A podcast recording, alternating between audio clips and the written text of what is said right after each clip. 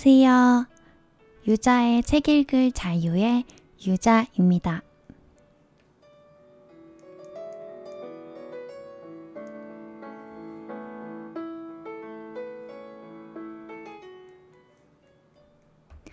네, 여러분 일주일 동안 잘 지내셨나요? 아, 어, 그새 더 날씨가 더 더워진 것 같아요. 오늘 저는 방금 녹음하기 한 30분 전에 그 실외 베란다 청소를 했어요. 어제 잠을 자는데 막 어제 약간 비가 왔잖아요. 음, 근데 물방울 소리가 어디선가 계속 들려서 잠이 안 왔거든요. 근데 제가 좀 무서움을 많이 타서 어, 밤에 나가기는 좀 무서워서 그냥 귀를 뚫어막고 잤거든요. 그랬더니 어, 오늘 아침에 다시 보니까 베란다에 막 물이 안 빠져나가고 완전 고여 있는 거예요. 아, 그래서 아, 저것 때문에 그랬구나. 저 물웅덩이를 어떻게 하지 하고 외출을 하고 나왔다가 이제 다시 들어왔어요.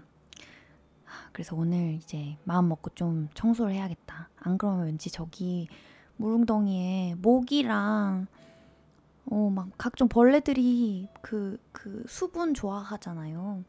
거기 모일 것 같은 거예요. 그래서, 네, 열심히 빗자루로 쓸고, 막, 와, 꾸정물을, 알고 보니 그 하수 내려가는 물 거기에, 거기가 좀 막혀 있어서 그랬더라고요. 그래서 그걸 이렇게 좀 빗자루로 쓸었더니, 물이 콸콸콸 내려갔다는 아주 쓸데없는 얘기였습니다.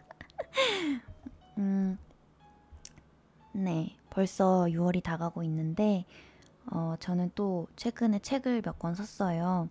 제가 크레마를 읽고 있다고 말씀, 크레마를 쓰고 있다고 말씀드렸는데, 제가 책 모임을 하거든요.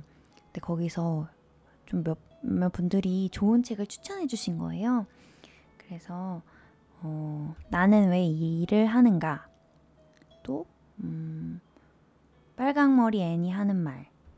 이런 책도 추천해 주셨고, 어, 네, 여러 가지 추천해 주셨어요. 그래서 그 중에 오늘은 빨강머리 애니 하는 말, 배경옥 작가님이 쓴 글을, 음, 이건 책인데요. 약간 소, 수필 같은? 근데 여자분들이 많이 읽으신다고 그, 그 책 모임 어떤 분이 알려주셨어요. 근데 읽어보니까 저도 아직, 아직 다 읽지는 못했는데, 어, 자기만의 그런 이야기가 담긴 그런 그런 얘기인 것 같아요. 근데 이 작가가 되게 그 슬럼프가 왔던 적이 있는데 그때 빨강머리 애, 애니메이션을 막 몇 편이었지? 50편인가? 그렇게 봤대요. 근데 저도 어렸을 때 봤던 기억은 있는데 여러분들 기억 있으세요? 빨강머리엔? 근데 좋은 말들이 정말 많나 봐요. 그래서 그 말을 듣고 힘을 내서 어, 열심히 다시 소설을 쓰게 되셨다는 그런 배경 이야기가 있더라고요. 네, 그래서 저도 어, 좀 읽다 보니까 공감이 되는 부분이 있어서 여러분들하고 나누고 싶어서 어, 몇 꼭지를 같이 어, 읽어드릴까 합니다. 네, 이 책도 꼭지가 여러 개예요. 제가 참 꼭지가 많은 책을 좋아해요. 어, 네, 여튼 꼭지 제목은 우연을 기다리는 힘. 누구에게나 빨강머리가 존재한다. 어떤 사람에게 그것은 평균 이하의 작은 키일 수도 있고, 어떤 사람에겐 별 모양의 화상 자국일 수도, 어린 나이에 쓰게 된 두꺼운 난시 교정용 안경이나 유난히 뚱뚱한 몸일 수도 있다. 우리는 그것을 콤플렉스라고 부른다. 하지만 콤플렉스가 외모만을 뜻하지는 않는다. 초록 지붕 집에 매튜 커스버트의 빨강 머리는 낯선 사람들, 특히 여자 앞에 서면 자꾸 작아지는 대인 공포증이다. 그는 낯선 사람이 나타나면 허둥지둥 숨기부터 하는 남자다. 내 어릴 적 빨강머리는 무엇이었을까? 닮지 않았으면 싶은 콤플렉스가 자식에게 유전됐을 때 부모는 그걸 콕 집어 말할 때가 있다.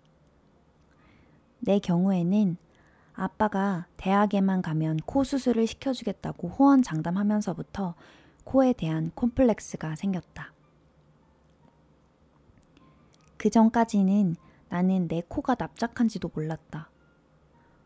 코가 납작하다고 생각하니 자꾸 만지작거리는 버릇이 생겼고 코를 만지려고 하다 보니 손톱이 성가셔 손톱을 물어뜯기 시작했다. 내 경우 안 좋은 버릇의 창세기는 코에서부터 시작되었다.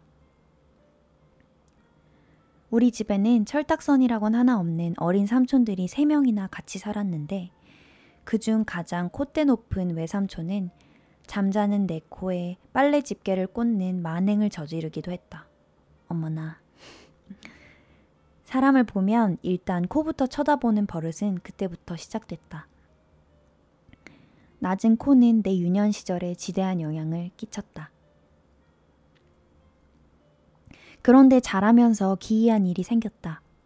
신기하게도 초등학교를 졸업하고 중학교에 가면서부터 조금씩 내 코가 높아지기 시작한 것이다. 물론 여전히 내 코가 높은 건 아니다. 하지만 나는 어느 날부터 그냥 적당히 낮은 내 코를 인정하게 됐다. 심지어 제법 귀엽단 소리까지 들었다. 빨리 달리거나 고개를 숙이고 오래 책을 읽으면 어김없이 낮은 코에 걸린 안경이 조금씩 밑으로 내려오긴 했지만 말이다. 그러다가 중요한 사실 한 가지를 깨달았다. 누구도 내 코를 관심 있게 바라보지 않는다는 것. 말하자면 내 콤플렉스는 내 눈에만 유독 도드라져 보이는 것이었다. 그 옛날 언니가 울고 있는 내 등을 쓸어주며 다 지나간다 라고 말했을 때 나는 그 뜻을 알지 못했다. 우연을 기다리는 힘, 시간을 견디는 힘. 11살 애는 아직 이해하지 못했을 이야기다. 물론 내 코가 기적처럼 높아지지는 않았다. 제 아무리 기다려도 애의 빨강머리가 눈부신 금발머리가 될 리는 없다.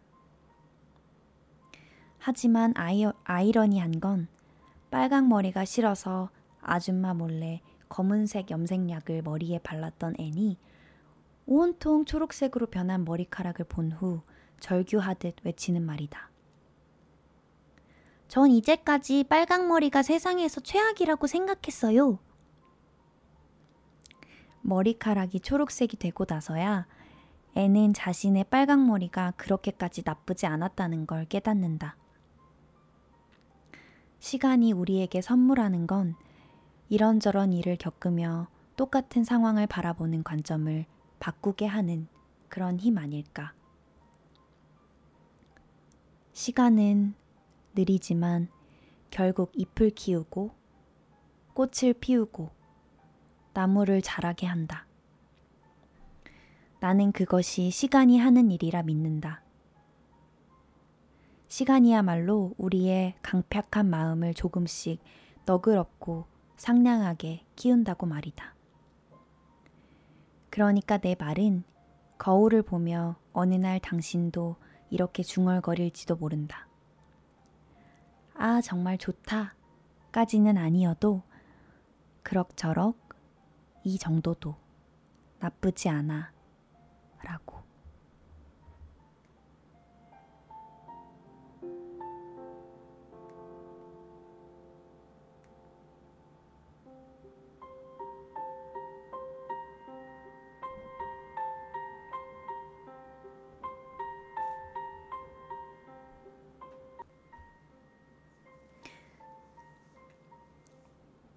네.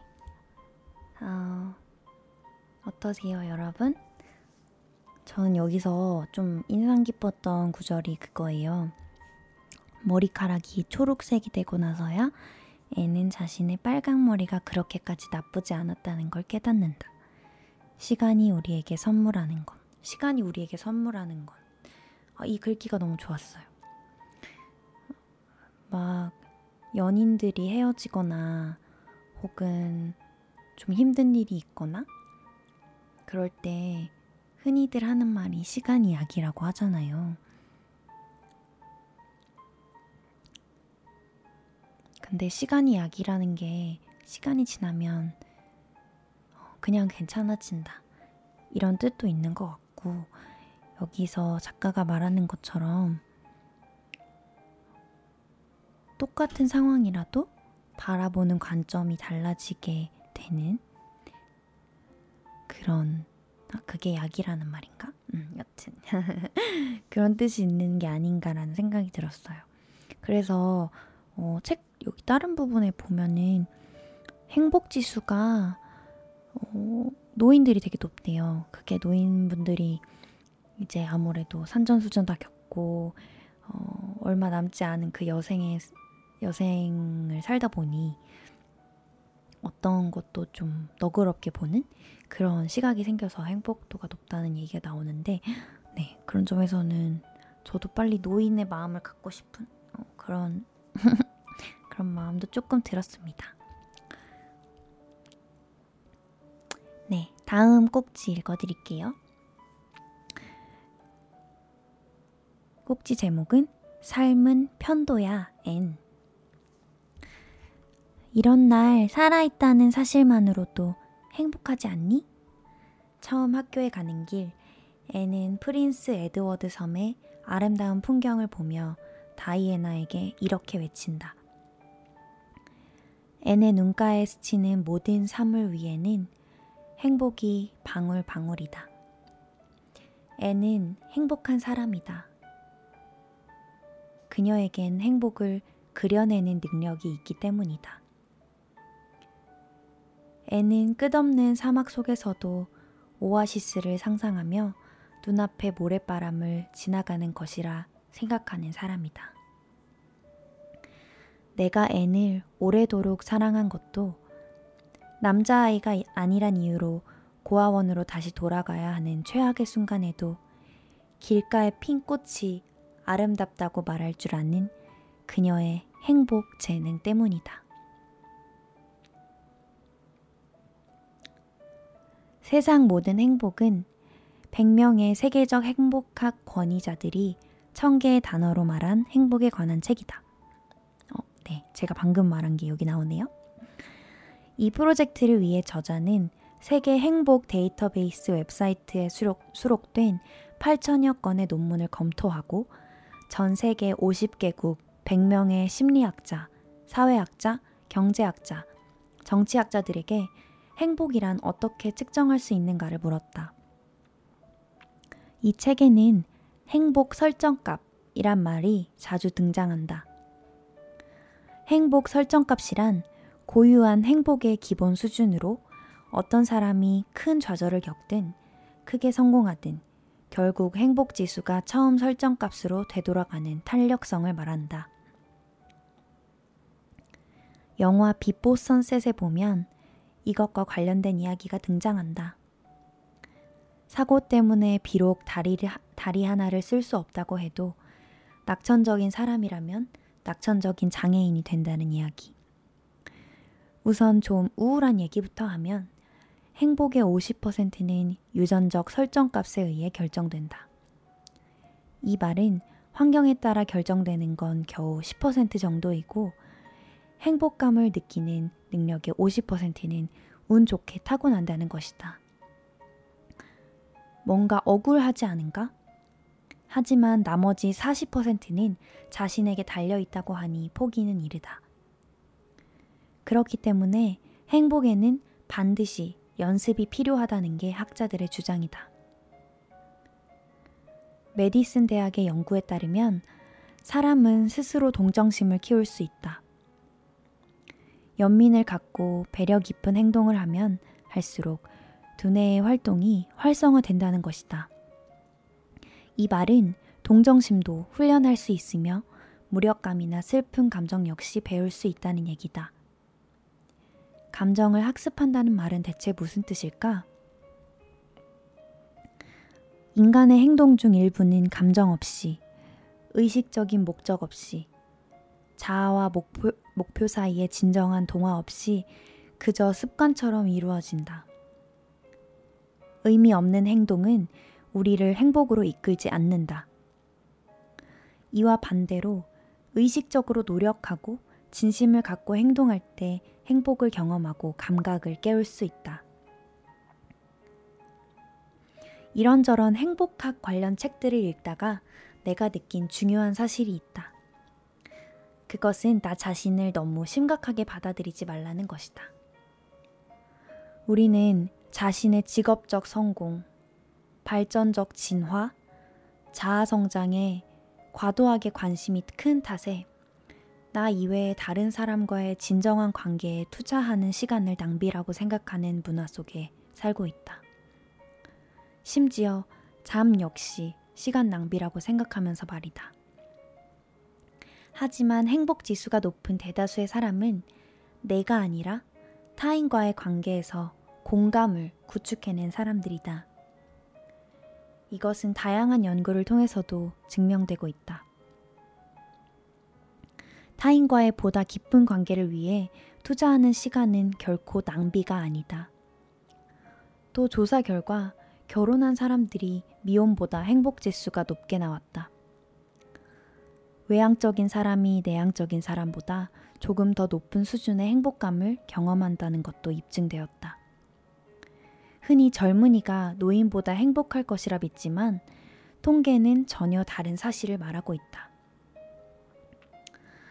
나이와 행복의 관계를 조사하면 늘 60대, 70대 노인들이 더 행복하다는 조사 결과가 나온다.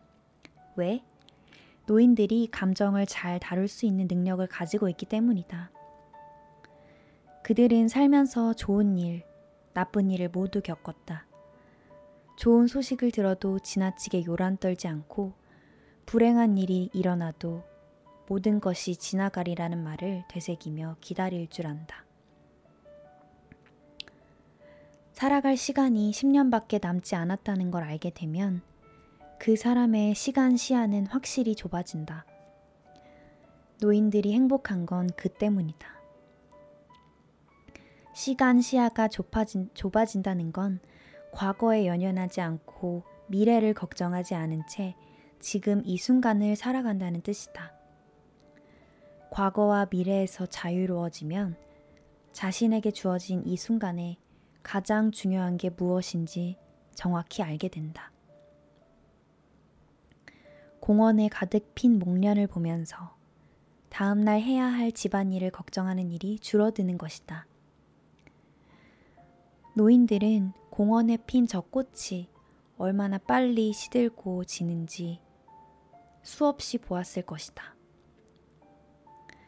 피어나는 꽃을 보면서 그들은 어쩌면 젊은 시절과는 다른 교훈을 얻었을지도 모른다.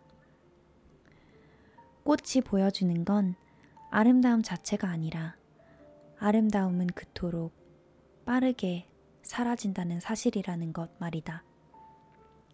그러니 더 말할 것도 없다. 이 순간을 지금 만끽해야 한다.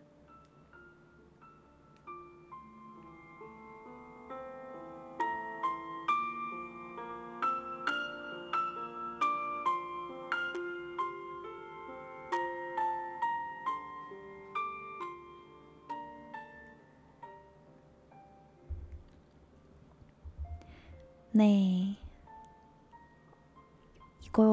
혹시 들으시면서 요즘 유행하는 단어 생각나신 거 없으세요? 저는 하나 생각이 났는데요.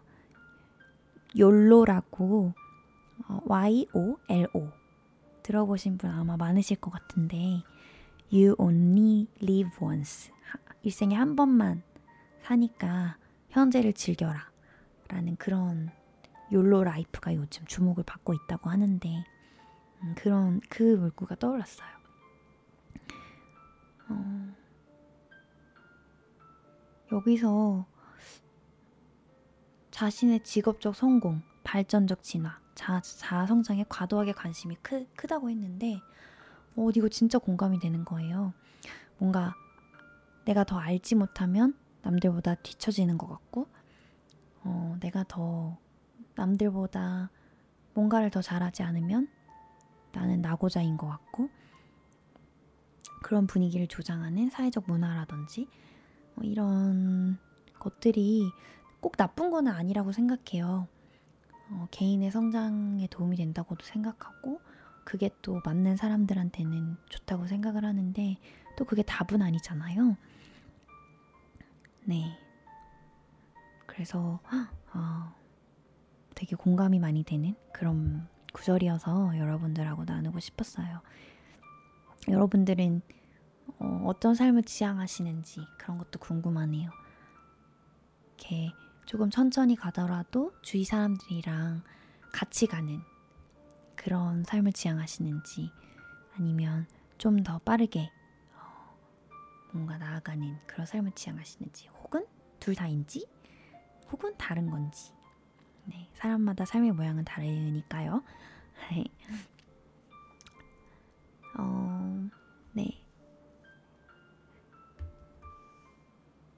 이렇게 오늘 배경옥 작가님의 빨간머리 애니 하는 말 들려드렸는데요.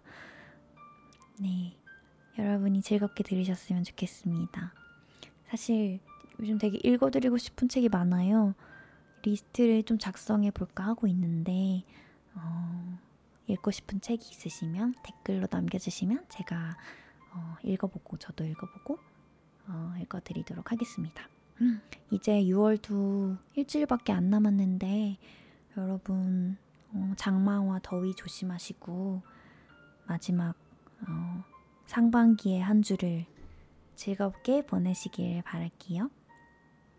다음 주에도 책 읽는 유자 어, 유자의 책 읽을 자유로 찾아올게요. 여러분 좋은 밤 보내세요. 안녕.